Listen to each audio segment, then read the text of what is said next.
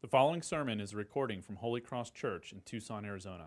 For more audio and information, please visit holycrosstucson.com. Nice to hear those welcomes. Why don't we continue in our worship? We're going to be reading this morning from Ephesians chapter 5, starting in verse 1. So we turn a chapter, and believe it or not, we are getting close to the end of this book. What a great series it's been uh, in this new year.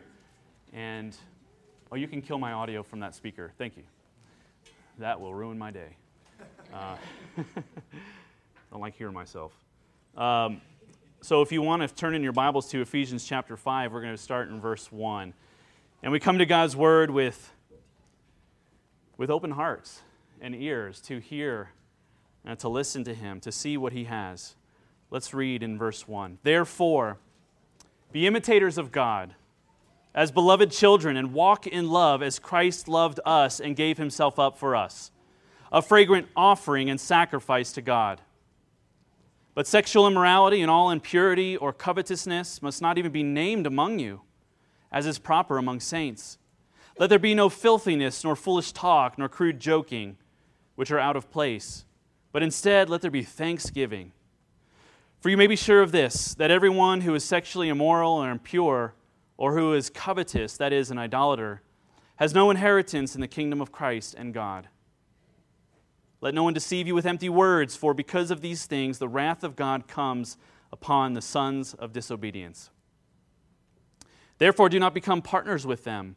For at one time you were darkness, but now you are light in the Lord. Walk as children of light. For the fruit of light is found in all that is good and right and true. And try to discern what is pleasing to the Lord. Take no part in the unfruitful works of darkness, but instead expose them. For it is shameful even to speak of the things that they do in secret. But when anything is exposed by the light, it becomes visible. For anything that becomes visible is light. Therefore it says, Awake, O sleeper, and arise from the dead, and Christ will shine on you. Look carefully then how you walk, not as unwise, but as wise, making the best use of the time, because the days are evil. Therefore do not be foolish, but understand what the will of the Lord is. And do not get drunk with wine, for that is debauchery, but be filled with the Spirit. Addressing one another in psalms and hymns and spiritual songs, singing and making melody to the Lord with your heart. Give thanks always and for everything to God the Father, in the name of our Lord Jesus Christ, submitting to one another out of reverence for Christ. This is God's word. Man, oh man. Don't we have some things to talk about today? Sexual immorality, drunkenness, locker room joking. I mean, sex, drugs, rock and roll, it's all here. Ephesians 5. Be imitators of God. That's how it starts off. That is how this whole thing starts off. We are made to be imitators of God. We are created to imitate something. We all have this in us. We are formed by something, we all imitate something, we all follow some pattern that has been given to us. That's what this passage is telling us. And it's the most basic teaching in all of Christianity. The most basic teaching of Christianity is this that you either are walking in the light of God or you're walking in the darkness of the world. And this living is the result of imitating God. Living in the light is the result of imitating God, which leads to, to walking in the light or it leads to walking in darkness and following the world. We are by nature's imitators. We follow the things or the circumstances or the context in which we are immersed. This week I did something, as an example, this week I did something that I feel horribly bad about. And to put out a disclaimer, it was an accident. Uh, but nonetheless, I still feel bad about it. While cooking dinner, a piece of food that I was cooking and chopping up fell onto the ground. And it was not something that our dog should be eating. And our dog, like any time, you know, is always looking at us when we're cooking and rushes over to this piece of food that fell onto the ground to eat it. And her name's Maggie. This will be meaningful in a moment. Uh, and I had this knife in one hand and food in the other hand, and I had nothing in which to shoo her away and, and so the only thing that I had left to kind of shoo her away was my, my foot, right? Um, my dog rushed over and normally, all that it will take is this impending shadow of my foot to signal to her that she should get out of the way, but not this time. Normally, she does. And so, with the full force of my soccer boot behind my foot, I swing for her, and she goes full speed ahead, her face right into my foot. She's three and a half pounds, and she goes two feet into the air. Right? It's an accident, and I feel bad about it. Most of you are laughing, some of you are texting PETA right now. my two year old, my two year old who's watching all of this notices all of it. Uh, especially the dog suddenly getting the ability to fly, sees all of this and walks over with her shoulders back and full confidence, says, No, Maggie, and fully swings to go and kick her. she misses, thankfully. I'm glad you're laughing because that might be the last laugh in this sermon. Um, we're imitators. We all are imitators of something. You and I were created with the DNA with the wiring, with the supernatural coding, whatever you want to call it, to be imitators. We are created for this very purpose to be imitators. And in a funny example of that, this my daughter trying to figure out how do I how do I live my life and how do I treat the dog and what should I do and just in, in, in everything that I did, she comes over and does the same thing. In Genesis chapter one, God said, Let us make man in our image according to our likeness. Let us make them to be like us, to, to imitate us, to be made to be like us. And then he says, Be fruitful after making Adam and Eve. He says, Be fruitful and multiply and subdue the earth, fill it, have dominion over it. And God is creating us with the not only ability, but the calling to imitate Him, imitating Him in our creativity.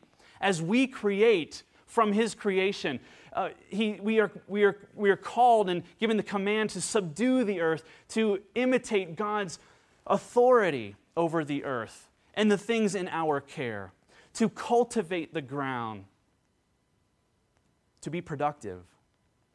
All of these things, God is saying, let us make them with the, the makeup, the supernatural coding to be like us, but then let's also give them the work that demonstrates what we are like.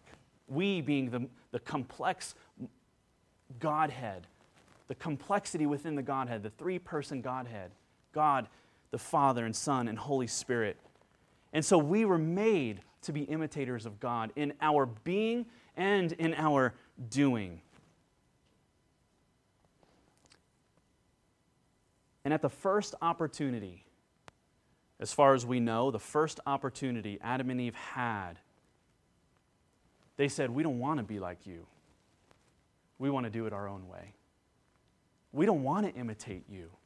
We don't want to follow in your ways. We do not want to be imitators of you. The very thing that they were created for, to be and to do, they rebelled against. And, we, and they said, We have a different way, we have a better way.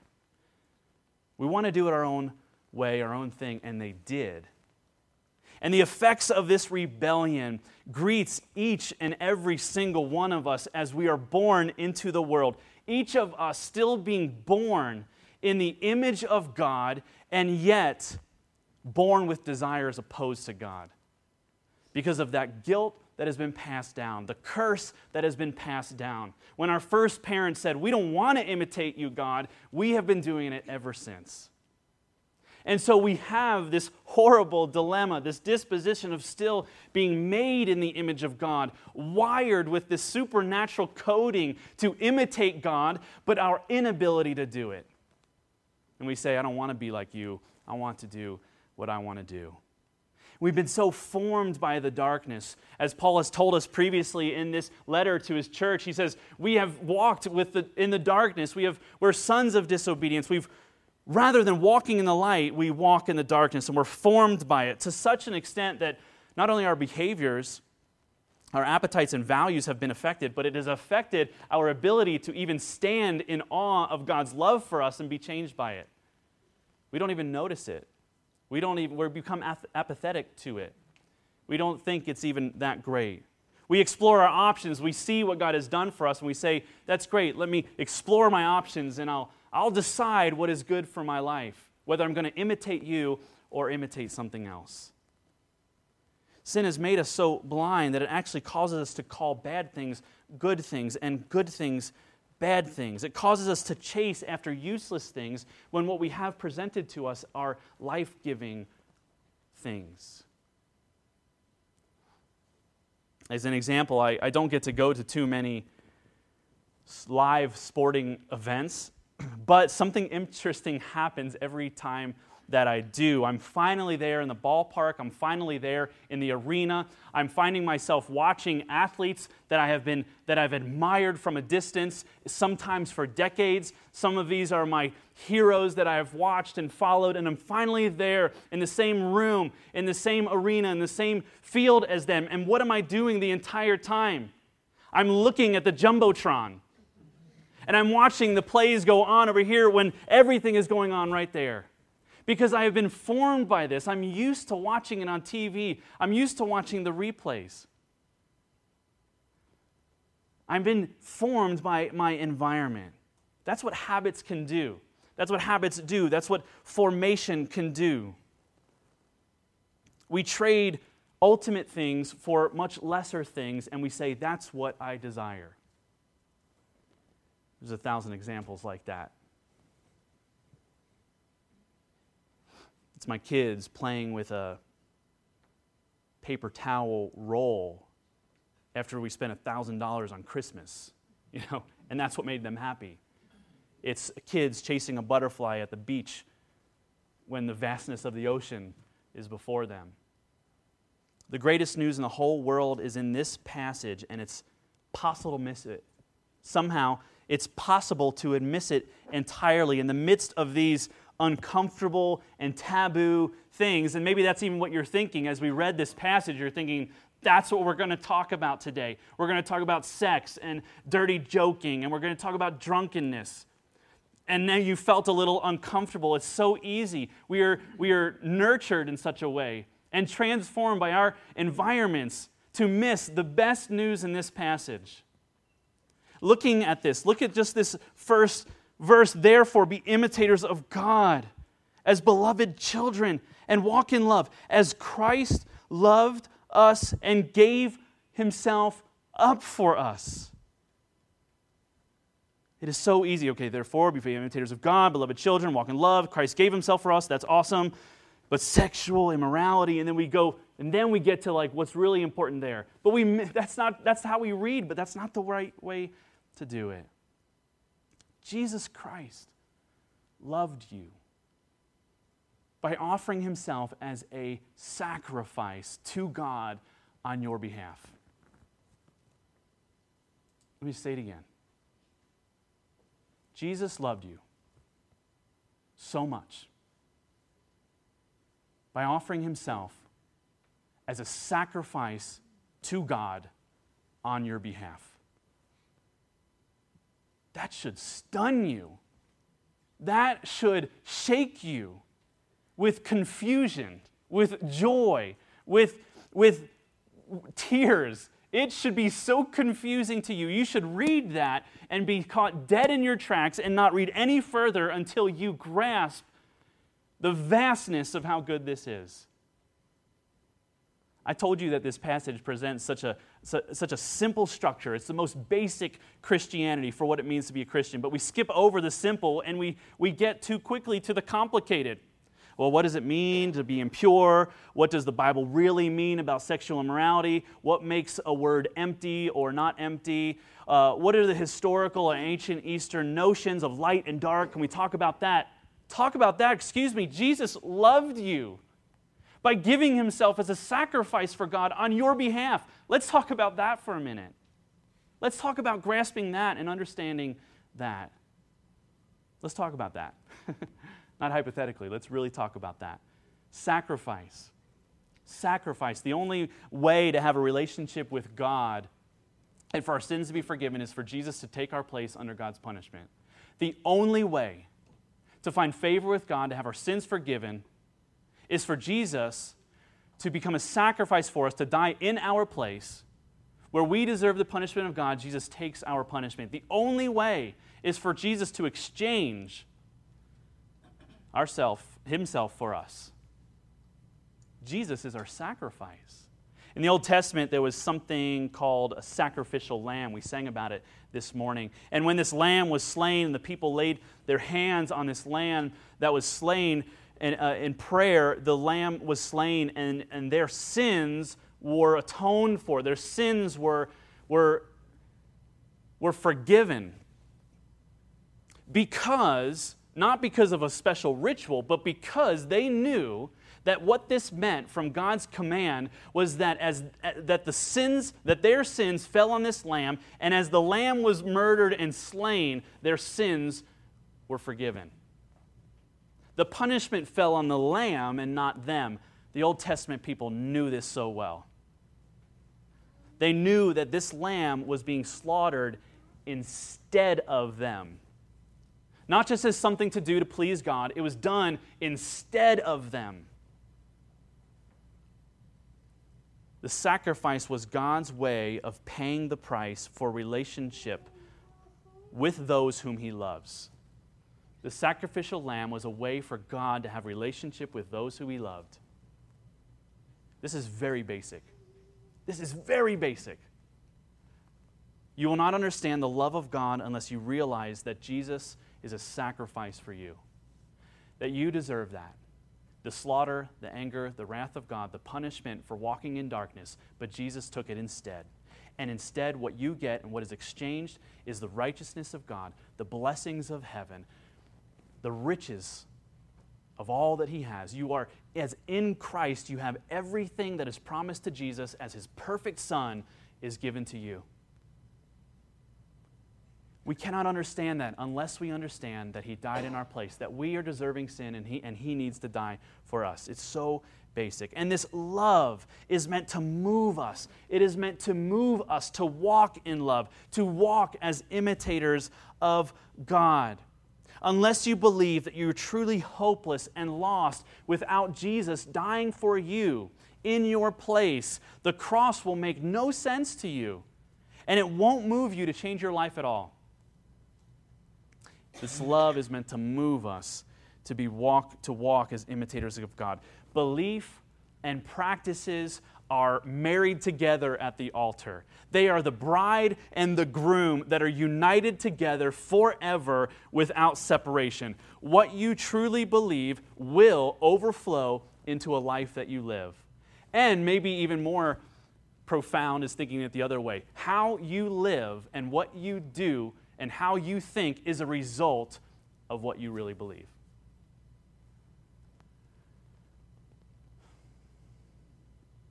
If you truly believe and rest in the fact that Jesus died for you and all of God's blessings and favor belong to you by the merits of Jesus dying on the cross for you, you will live a life of increasing faithfulness, increasing joy, increasing contentment and rest knowing that all that you need and all that you have is in Christ and it's everything.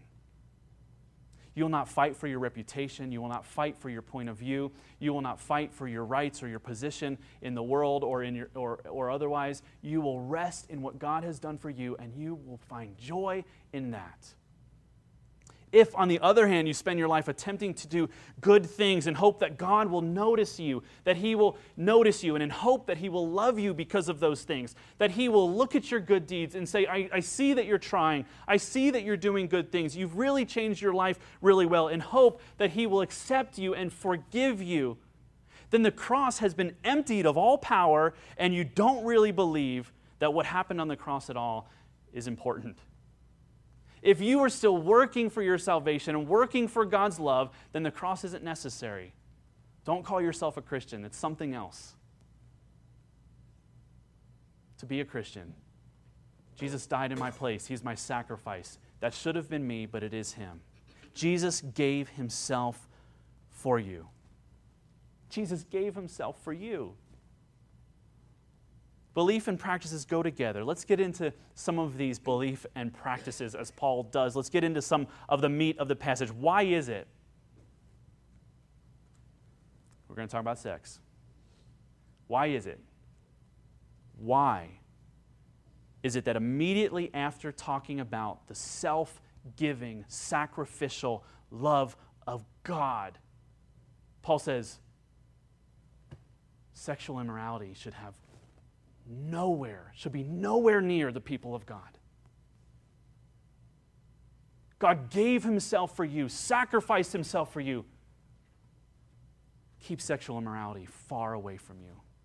Why do these two things go hand in hand? And what does sexual immorality have to do with impurity and covetousness, as he says? To covet is this, and listen closely to covet is to want more, to strive after, to have more, to rob, to take a greater portion for yourself. Sexual immorality in the English is so vague. What does that even mean? But in the Greek, it's not vague at all. The Greek word is porneia. It's where we get the word pornography. But the Greek, Greeks did not understand pornography in the way that we understand pornography today. What it meant in the Bible, it meant to have sex with anyone with whom you weren't married to. That's what it meant. That's what it still means. The Bible's teaching on sexual morality is one of the most clear ethics in all of the Bible.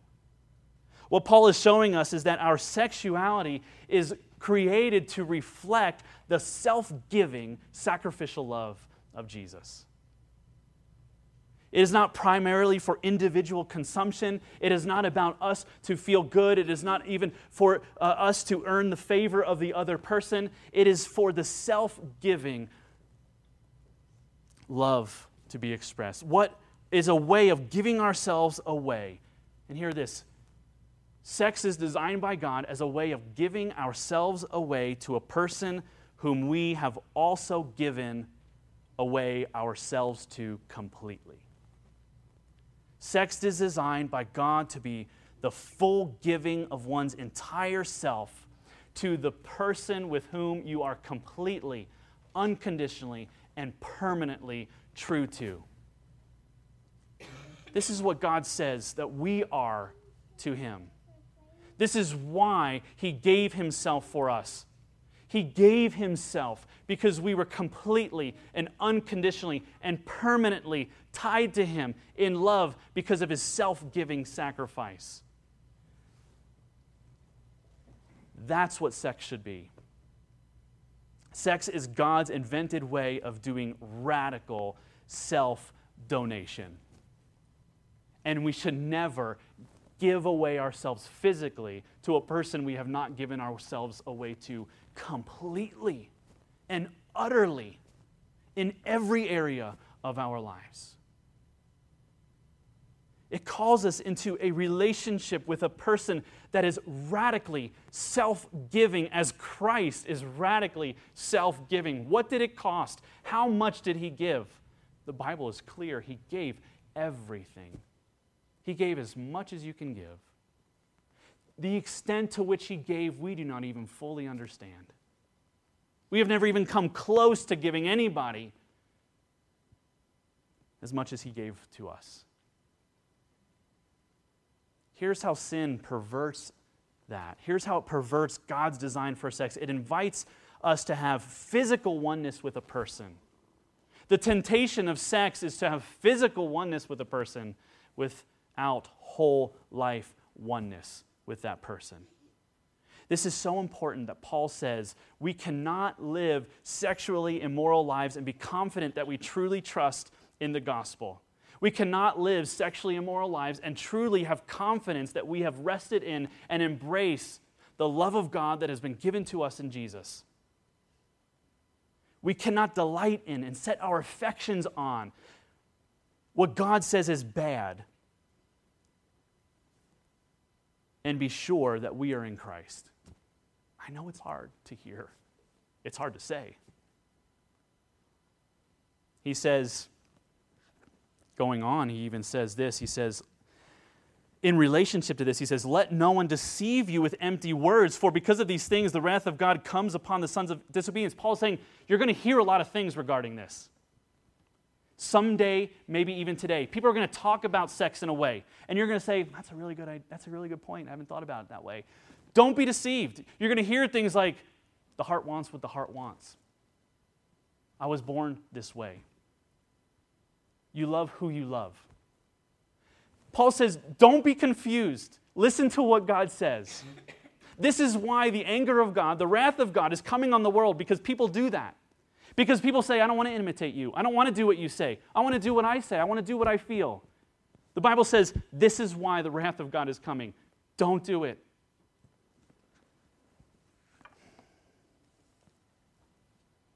Walk as children of light. Walk as children of light. Jesus gave himself for you. Sin makes you feel good when you're actually in the dark. There's something about sin that makes you feel that when you're in darkness, it's comforting, and when the light, when the light turns on, it's uncomfortable. And yet, it's the light that we're called to that is good for us and where truth is found. And the darkness is where evil is found. But we have it switched. We're created with this image of God in us to, to be imitators of God. But we then have, but because of sin, we have this natural disposition to not feel comfortable with God. We actually have this disposition to feel comfortable with sin and uncomfortable with the truth. At night, my children go to bed and desire a nightlight on because they've been in the light all day and they're afraid of the dark. In the morning, my kids desire to be in the darkness because they've spent all night in the darkness and the light is offensive to them. How weird is that? What's the point? We become accustomed to whichever environment we spend time in. It's that simple. We're in the daytime all the time, the night makes us afraid. We're in the night all the time, the light is painful. Walk as children of the light.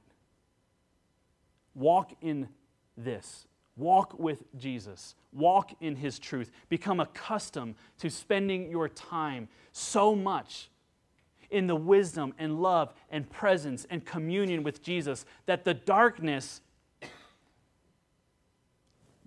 is evil and it's seen as evil and it's scary and you don't want to have any part of it. Going from darkness to light is painful. We become irritated, we become uncomfortable. Going from light to dramatic darkness is scary. We become worried and afraid. Haven't you noticed this? When the when you've been in the light and the, and the lights go down, let's just say the lights go down dramatically and it's pitch black, what do you do? You become incredibly still. You become slightly afraid, and you talk in a whisper. How funny is that? Why do we whisper when the lights go out? When you're in the darkness all the time and the lights come on, what do you do? When there's dramatic change from darkness to light, it's the opposite. You get really fast. You shout really loud. Ah, turn it off. That's what my kids do anyway it almost seems like the darkness is more friendly than the light. It is true that the light stings. But Paul reminds us the truth is in the light. The good things are in the light. The true and honest and noble and pure are in the light. God is in the light. Walk as children of the light, for that is where God is. It feels comfortable. You will feel comfortable. People will say, well, if God loves me and He desired me to do something else, why would He make this so fun? Don't be deceived. Don't be deceived. Listen to God. Of course, you love darkness. You've been formed by it, you have walked in it for too long. It's painful to come into the light from the darkness, but then Christ will shine on you and you will know the warmth of his love. So, what are we to do? What are we to do when we have realized the habits of darkness that have been formed in our life? What have we realized when we say, That's happened to me? I have become comfortable in darkness. God help me. What should we do? Awake, O sleeper, and arise from the dead and Christ will shine on you. Amazing. This is the quote from the book of Malachi. Malachi is talking about, he quotes the Old Testament here from the book of Malachi, Isaiah references, talking about the great day of the Lord. the great day of the Lord, the end of days, when Christ returns and calls us all out of our graves. And Malachi says, This is what will happen. Let me give you a picture of what will happen. Because you're thinking, like, okay, are we, are we talking like walking dead? Are we talking zombies? When Christ comes and we come out of the grave, what is it going to be like? Malachi says, when that day happens, we will burst from our graves like baby cows running out of the stall. like so excited, trying to do this movement that we've never done before, but just rushing out as fast as we can, and it is awkward and it is adorable, but you can tell it's filled with joy. Who has ever seen a baby cow starting to walk and saying, Well, that's unfortunate? No, you say, It's so awesome. This is so amazing. I shake my kids in the morning. It's time to get up. We've made breakfast for you. A great day awakes. Just a few minutes more. And then they roll over. I have never seen my children burst from their rooms like baby cows from their stalls except. Hmm. Interesting. Interesting. Christmas, Disneyland Day. Why? Because they know what awaits them. Good grief, people. Do you see this? Get up. Wake up. Walk in the light. Oh, come on, it's just more rules. It's just more, it's just really hard. These, ple- you know, the pleasures of the flesh are really tempting. Do you know what awaits you if you do? Do you know what awaits you? Get up. Get out of your dead clothes and put on living clothes.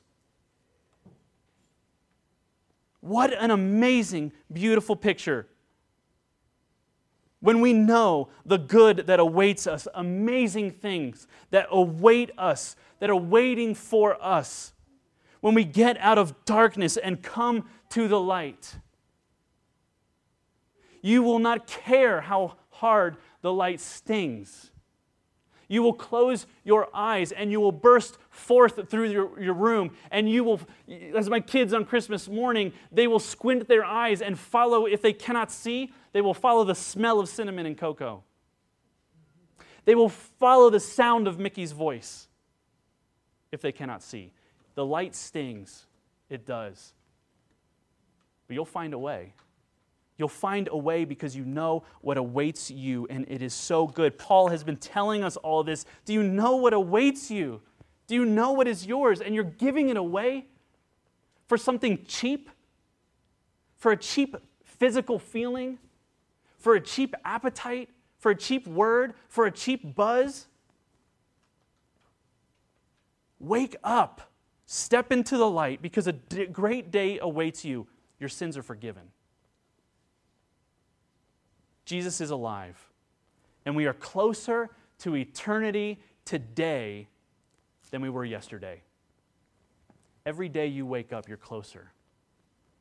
Every single day you wake up, you're closer to eternity. So you should wake up, jumping out of the stalls, knobby knees, frail bodies, whatever it is.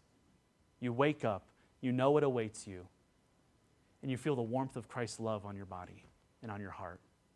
Wake up. You see, this isn't about sex. it's not about drunkenness. It's not about saying the right words and not saying the wrong words. It's about our worship with the Lord. It's about our knowing Him. It's about our delighting in Him. It is, it is about being made in the image of God, made to imitate God, and finding the truth that is in Jesus Christ. Having the joy of knowing what awaits us for those who rise. Take off our dead clothes, repent of sins, turn from our sin to life in Christ. And He will shine on you, and you will feel His warmth. You'll be changed in your inner being. Christ will dwell in your hearts. But it's hard. The light is painful. So, what do we do when we get out of bed? now that you're out of bed, what do we do? Paul tells us. He says, Now I got you out of bed. Are you awake? Are you, have you risen, O sleeper? Okay, now let me tell you what to do in verse 15. He says, Now that you're awake, now that you have been captivated by the love of Christ, you have recognized the darkness in your life, in your heart, in your sin, and you are going to repent of those sins and turn to Jesus. What do you do? He says, Let me just give you three brief things. Look carefully how you walk right? So the baby cow jumps out of the stall. You can't just do whatever you want now. You got to look carefully how you walk. There's a lot of dangerous things out there. There's a lot of pits to fall into. There's a lot of trees to bump into. There's a lot of poachers out there wanting to shoot you. Look carefully how you walk. Paul would have us understand that we are a broken people that live in a broken world. It's not safe. And I am not talking primarily about material safety. I don't need to convince you that our world is broken in an outward sense. You know this. This is plainly and painfully obvious. We live in a broken world in an outward sense. But do you really believe? Do you really believe that your existence in this world is also not just under physical attack, but it's under spiritual attack? Do you really believe that you are under constant spiritual temptation? That the world is broken, not just in a sense of what harm can come to you physically, but what harm can come to you in a spiritual sense. It's not safe. When I see on the news that a restaurant fails a health inspection, I will announce out loud and make my declaration known we are not going there anymore. we are not going to that restaurant anymore, at least for a month. Until I forget. That place is not safe for me anymore. I'm not going there anymore. We will eat organic when we can. We will check ingredients lists like it's our religion. We will check expirations dates. We will be so careful with what we put in our bodies. We are more concerned with the pollution in the air than the pollution in our hearts. And we will walk around as if there is no danger seeking to destroy our spiritual life. We are so careful with our children, with our health, with our finances, everything. Be careful. There's a lot of pitfalls out there. And when it comes to our spiritual heart, what's going on, we say, oh, it's good. Jesus, Jesus lives in me. I'm okay. It's not true. It's evil. It's dangerous. We should be careful.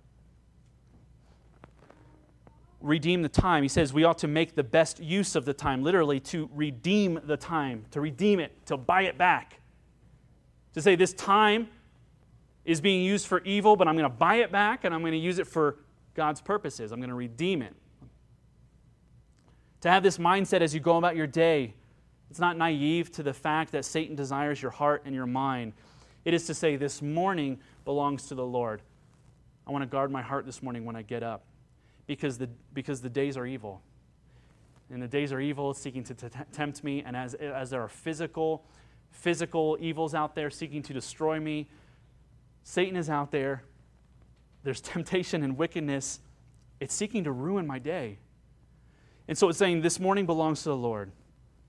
It is going about your day saying, This lunch appointment belongs to the Lord. It is going about your time and during this commute. It's saying, During this commute, I am not merely a hurried person going from point A to point B, but I'm a beloved child of God who Jesus loves and gave himself up for, and I'm thankful for this moment.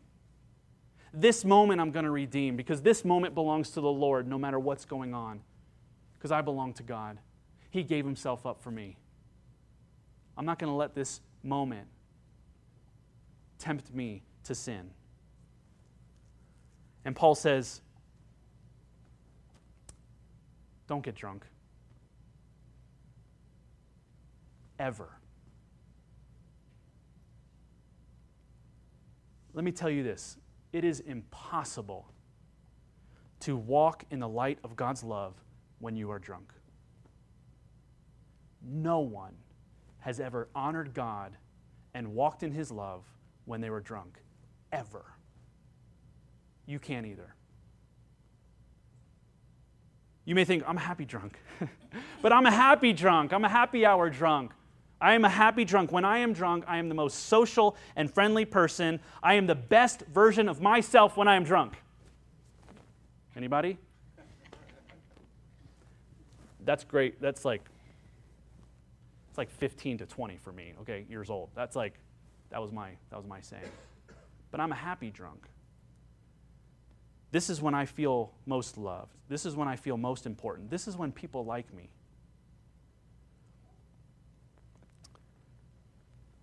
Um, what am I going to say? Uh, for the Bible, you see, it's not about behavior. You say, well, see, my behavior is good when I'm drunk. This isn't talking about behavior. Do you see that it's not an issue of behavior? He doesn't say, don't get drunk, Christians. Instead of getting drunk, Christians, get together with friends and play a sensible game of Settlers of Catan. This is not Christianity. It says, well, what do Christians do then if they don't get drunk? They, they play board games. This is not what he's saying. Yeah, go play board games. That's, that's fun. Go play, but that's not, he's not saying choose, don't choose that behavior and choose this behavior. He says, don't get drunk, but be filled with the Spirit. He's not talking about church either. He's not talking, talking about being a, being a part of a worship service. He's not talking about either, he's not talking about just wine. Don't get drunk with wine. That's good. I'm a scotch guy.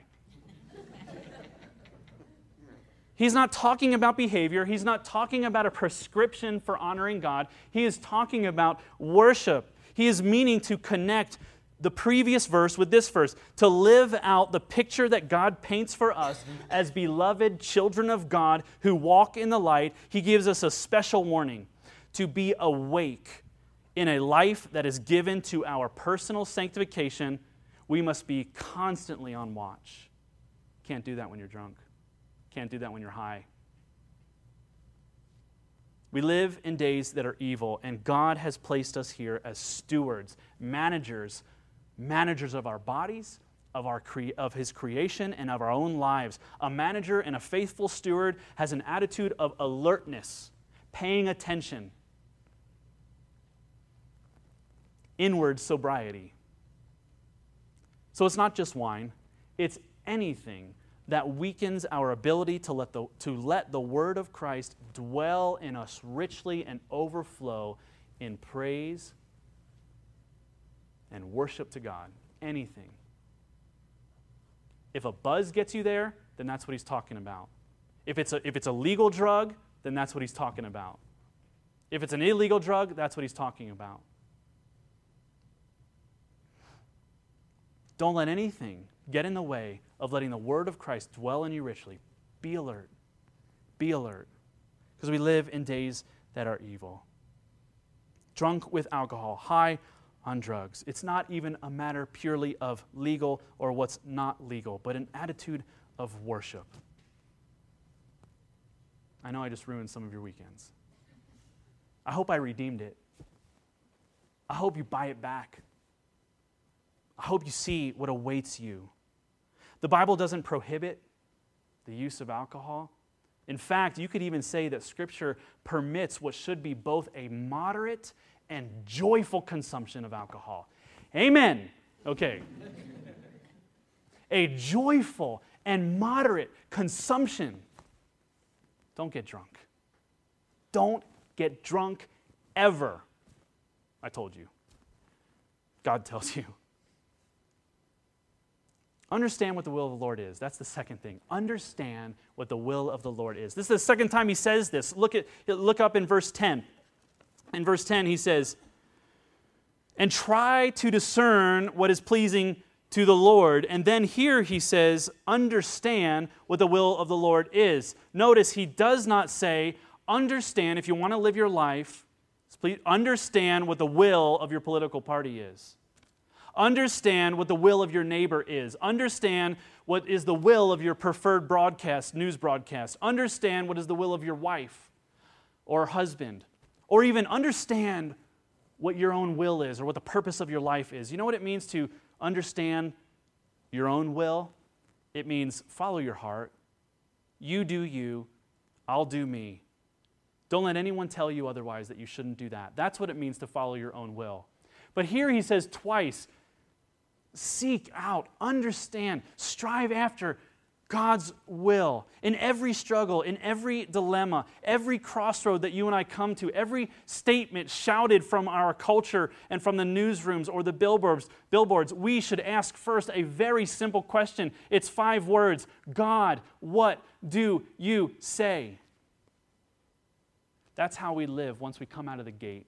When we awake, when we take off the dead man's clothes and we put on the living clothes, this is how we live. We ask questions like this God, there's a lot of things being said. What do you say? Because I'm a beloved child of God and, and I am made to imitate you. And so if I am made to imitate you, do you have an opinion on this? Because I, if you do, I want to walk in it. I want to know what it is. I want to walk in it, knowing that you will be honored, my joy will be full, and I will live as I am, ten, as, as, as I am intended to live. You are not created for yourself. You are bought with a price, the blood of Christ. You do not belong to yourself. You belong to Christ, body and soul. You belong to Him. What you do, what you feel, what you believe, your attitudes, your actions, your body is not your own. Don't be deceived by what people say. It's not your body.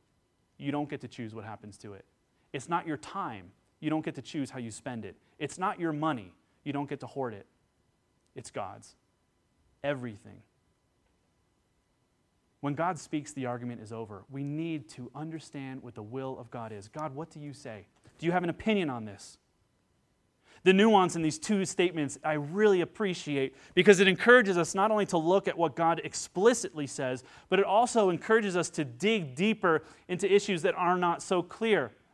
Are you, are you facing a, a struggle in your life, a dilemma, a conflict that the Bible doesn't talk about explicitly? There's nowhere you can go that God says, I'm glad you're struggling with that because I have an exact verse that gives you the answer.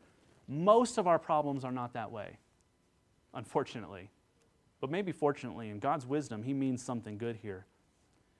So he says, understand what the will of the Lord is. This is like, know what he says, read what he says, and do what he says. When God speaks, the argument's over. But then he says, try to understand, try to discern. Isn't this interesting? Try to discern what is pleasing to the Lord. Try to discern what he would like. Based on what he has revealed to you in Scripture of his character, his nature, Try to discern. Is this compatible, what's going on in your heart, compatible with who God is and how He's revealed Himself in Scripture, in His thoughts and His goals and His agendas and His purposes for you and for the world? So, Paul is saying there's a lot of things that you're going to go through and struggle with and be tempted with that the Bible does not explicitly talk about. That doesn't mean you get to do whatever you want. Try to discern what's pleasing to God. I appreciate that nuance. And lastly, give thanks always. Give thanks always. You might hear this and you think, of course, of course. You're right. I know I need to be a more thankful person. I know. Thank you. Let my first expression of gratitude be thank you for telling me I need to be more thankful because I am not a thankful person. Expressing my gratitude for the blessings I have, remembering those who go out of their way to show generosity to me and not grumbling when things are bad this is only one part of what it means to be thankful. Giving thanks here, only one part of giving thanks means to be thankful for what the good that has come your way. To be thankful is to express praise for the things that we have. But here Paul says we should be thankful even for the things we don't have, even for the things that have come our way that are not pleasing, even for the struggles, even for the hardships and the grief. Giving thanks always. This is, I, if, I could, if I could take out words in the Bible, this would be one of them. It's the word everything in verse 20. I don't like that word because there's a lot of things that happen that I'm not thankful for. Give thanks always and for everything. Every major religion will tell you that you should be grateful that you should be a thankful person. Only Christianity can make you truly grateful for, for the things that you don't like, for the things that don't come your way that you want, for the things that do come your way that are utterly painful. Only Christianity has an answer for that. How is it that we can give thanks to God in the midst of sickness, and grief and depression and financial distress or marital dysfunction. Because on the sole basis of Christ giving himself for us, God is pleased with us on that basis alone. He's pleased with us because Jesus stepped in our place and died for our sins and forgives us. Based on his record and character, we are accepted and adopted and made sons and daughters of God. On that basis alone, and that is our answer for how we know, even when the most unimaginable and horrible things happen, we can still be thankful because God is wise and good and in control, and He loves us. You are His beloved child. Remember verse 1 and 2 God was pleased by the sacrifice of Christ. This is astounding.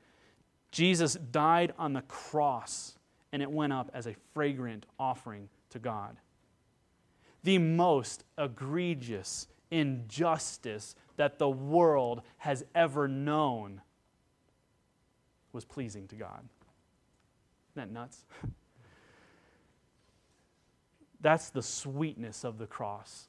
That's the sweetness of what the cross does. Whatever injustice and pain and sorrow and conflict you are in, God means for it also to bring about his sweetness. And it's only because Jesus died for you. Sin makes us want to waste our words on shameful, filthy, and foolish topics when all the while there are so many things you and I can talk about to be thankful for. That's kind of what Paul says. He says, Why would you guys be talking in nasty ways when your words are limited and there are so many good things to talk about.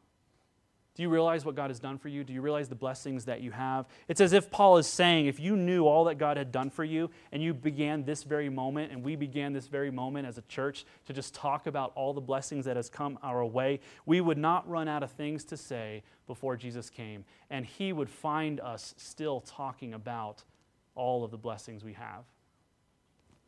So why waste those words on talking in filthy speech and joking, in crude ways. And since this is true, he brings he means to bring about his good through everything that has happened or will happen to us. The bitter wrath of God was poured out on Jesus for us, and the result is our sanctification. You have a God who will not give up on you. He will not forsake you. He will not go back on his promise to you. He will never rescind the riches of his grace that He lavishes on you. And although the realities of existence in this broken world are painfully true, and at times you may feel immersed in them, it is temporary. Your confliction, your affliction, your conflict has an expiration date. Our suffering will end, and our joy never will. We can be thankful always for everything. Awake, wake up, and feel the warmth of Jesus' love for you, and walk as children of light. Let's pray.